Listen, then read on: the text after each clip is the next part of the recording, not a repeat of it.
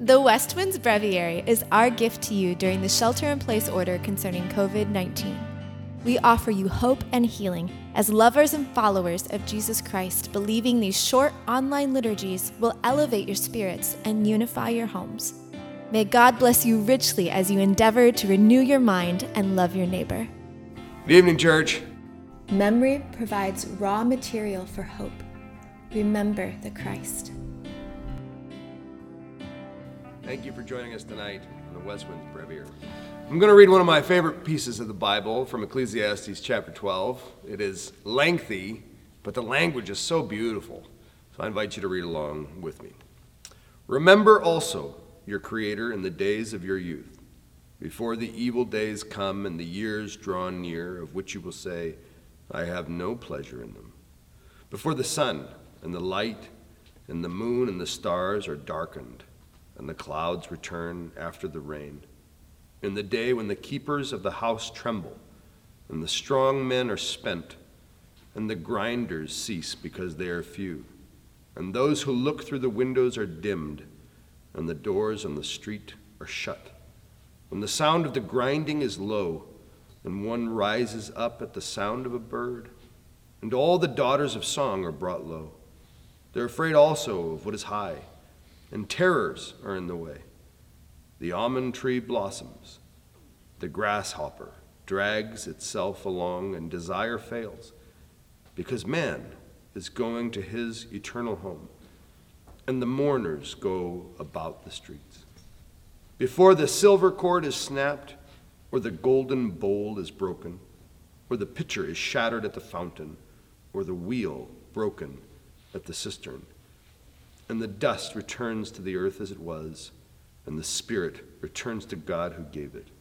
Vanity of vanities, says the preacher. All is vanity. It's fair to say that the author of Ecclesiastes was feeling a little depressed as he wrote this amazing and beautiful piece of poetry. I would just the imagery is so rich, so so powerful. This is somebody at the end of their life looking back on their life and feeling a total and complete sense of despair. There is a, an overwhelming, a, a crushing nihilism here that, to be honest, man, I resonate with this. Now, I'm not at the end of my life, God willing, um, but there's certainly times where you look back and you go, all these these things that I enjoyed, what, what are they worth? What are they for? All these, these, these pleasures, these experiences, even, even these relationships, the, the beauty of nature, the, the, the remarkable charm of a, of a village life, like what? So what? In the end, you lose it all. You lose it all. Now, there's wide scholarly opinion about who wrote Ecclesiastes. Some say it was a preacher, like in this translation from the English Standard Version. Um, some say it was a teacher, a teacher of righteousness, who was a, a, figure in, in uh, Judaism from you know the Qumran communities, um, like where maybe John the Baptist would, would have been. Um, some say it was King Solomon, and he was reflecting on the end of his life and the mistakes that he had made. And um, you know, really, we don't know.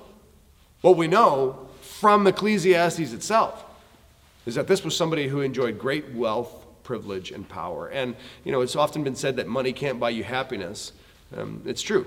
I, I know very many wealthy people who are not happy.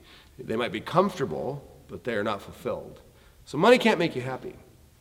Money can, however, make you sad because you might realize with great means that you can't buy happiness. But on the far side of that sadness, money may also make you wise because you realize that happiness, satisfaction, and fulfillment don't come from what you get, but what you give. Now, I think we see that in Ecclesiastes.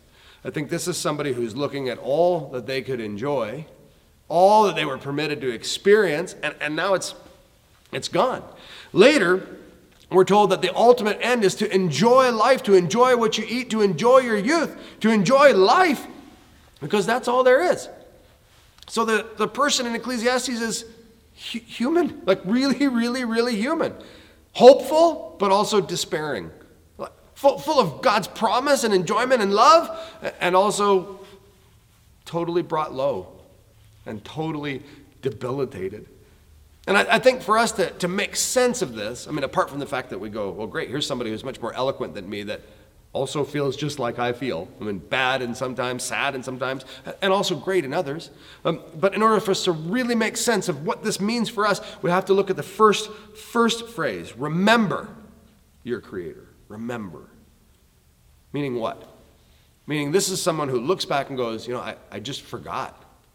While all these things were happening, you know, while, while things were producing fruit, while the grasshopper was healthy, while the town was in full swing, while I had lots of money, I just, I just forgot. I just forgot who God was. I just forgot to do what I was supposed to do. I forgot that life was meant to be lived with God, not in spite of God and not in opposition to God. And I just forgot. So you, you better remember. Well, the Hebrew word used here for remember is the word zakar. And we have a really similar word today, a word that's uh, ga- gathered and garnered a lot of attention. Um, and the word is mindfulness. Be mindful of your Creator. Be mindful. How do we be mindful? Um, what is it like to embody the practice of, of mindfulness? Um, well, of course, there's a wide variety of opinions and, and literature on this, but let me, let me really simplify it for you. Um, it starts with, with just breathing, just taking a deep breath and holding it and letting it out.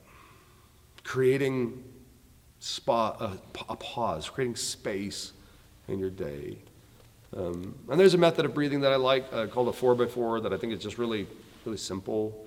Where you inhale for four counts, you hold it in for four counts, and then you exhale for four counts, and then you wait with empty lungs for four counts. And that's, a, that's just such a change from the way I normally breathe. Because normally I'm not paying any attention to my breath. I'm just doing life, unless I got to run upstairs. And then I'm definitely not taking one breath every four seconds. I'm taking 40 breaths every half second, right? So just, just creating space in your day. And in that space, then to, to consider what it's like to be in relationship with the God of the universe. I mean, just, just click a switch in your mind that, that aims you from the vertical, or pardon me, the horizontal life to, to the vertical life. And then as you continue to breathe and you continue to think about God, you can notice what your body is feeling. Are you feeling tense? Are you, are you sweating? Are you fidgety? Are you, are you itchy? And just sort of notice those things. You don't have to judge them, just, just notice them. And then again, click the little switch and, and then stop thinking about your body and, and lift your body up to God. And this little practice of, of spiritual breathing can be accompanied by confession and infilling, where you say, you know, you exhale your sins and you say, Lord, I, I give you all the garbage that's in my heart, my short sightedness, my failure to remember. And then I, I welcome in your Holy Spirit to fill me up with new things and new life. And, and the reason we do this, again, is so that we can enjoy the things that God has permitted us to enjoy with the presence of God. So that our life is lived with God, not lived and then we remember God at the end when we're sad and depressed and, and need Him. And in the midst of all our, you know, sheltering in place stuff, there's a lot of things that might be sanctified, that might be ennobled, that might be better enjoyed, that might even be given to God as an offering if we bring God into them. I mean, you can sit in your living room and feel bored, or you can sit in your living room and remember your Creator and all of a sudden see your living room with new eyes. Appreciate what you're seeing out the window with new eyes. Appreciate your family with new eyes. Appreciate the ability to journal, to articulate your thoughts, to reach out to the people you love because now God is in the place because you have welcomed Him instead of just, you know, been bored. The power to transform moments is a power not that you can control, but that you can welcome. Because it's God's own presence that turns boredom, depression, mortality into sacraments.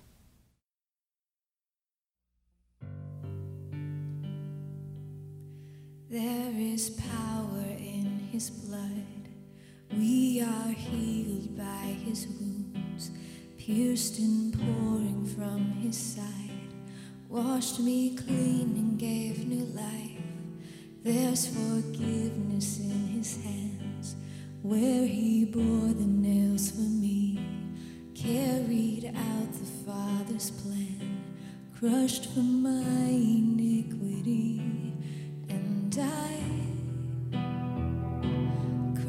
Thank you,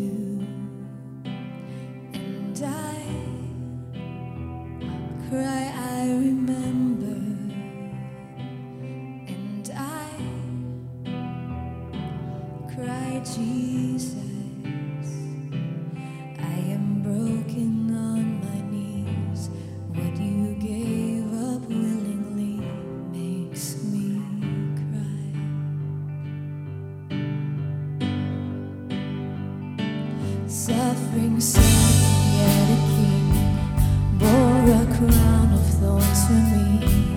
As he drank his very breath, as he cried out, please forgive.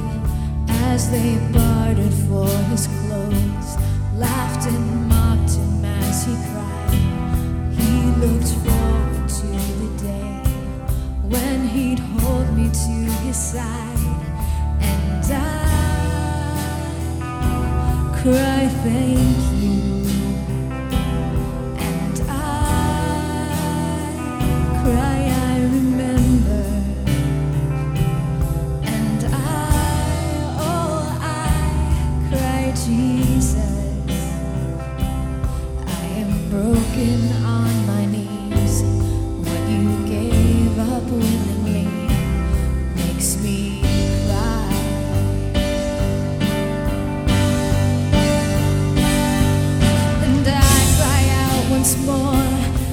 you'll heal me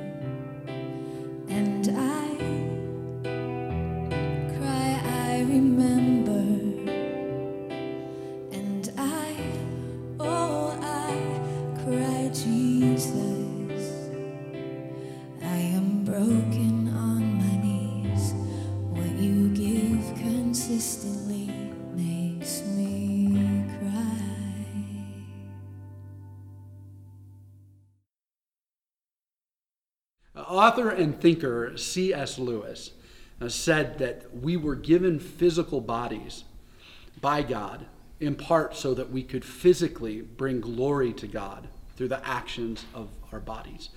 And it's this kind of thinking that uh, was part of the emergence of a specific spiritual practice known as bodily prayer.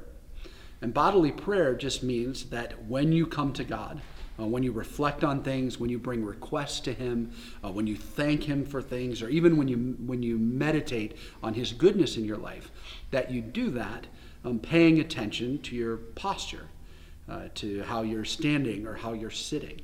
Uh, and, and throughout the history of the church, there have been a number of different postures that have been significant. Um, but maybe no posture has been more significant than kneeling. Uh, kneeling down is not something in our culture that we do very often. Uh, it's something very submissive. It's something that in, in brings to mind the idea um, of, of surrender, uh, of the fact that we are not in control of everything that is happening.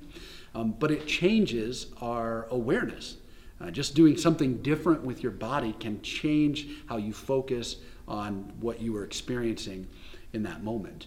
Uh, and so today, as we reflect on our baptism, um, I want to do it using this idea of bodily prayer, and I want to encourage you uh, to do the same thing. Because here's the reality for us our baptism represents the greatest thing that has ever happened to any single one of us. And that is the fact that you have been rescued That apart from Jesus, you had no way to have a relationship with God. Apart from Jesus, there was hope that you didn't have access to. Um, apart from Jesus, death was the end of all of our stories. But through him, we have new life, we have hope, we have meaning, and we have purpose. And when we get into the waters of baptism, what we're saying is that we recognize that Jesus has done all of those things on our behalf. And so I want to encourage you again uh, to reflect on your baptism and to reflect on it um, using um, this bodily prayer idea. Uh, so it would look something like this. Just the process of kneeling down, something that we don't do every day. And then just taking a moment and reflecting. And, and maybe you would do it in a prayer like this one God, um, thank you.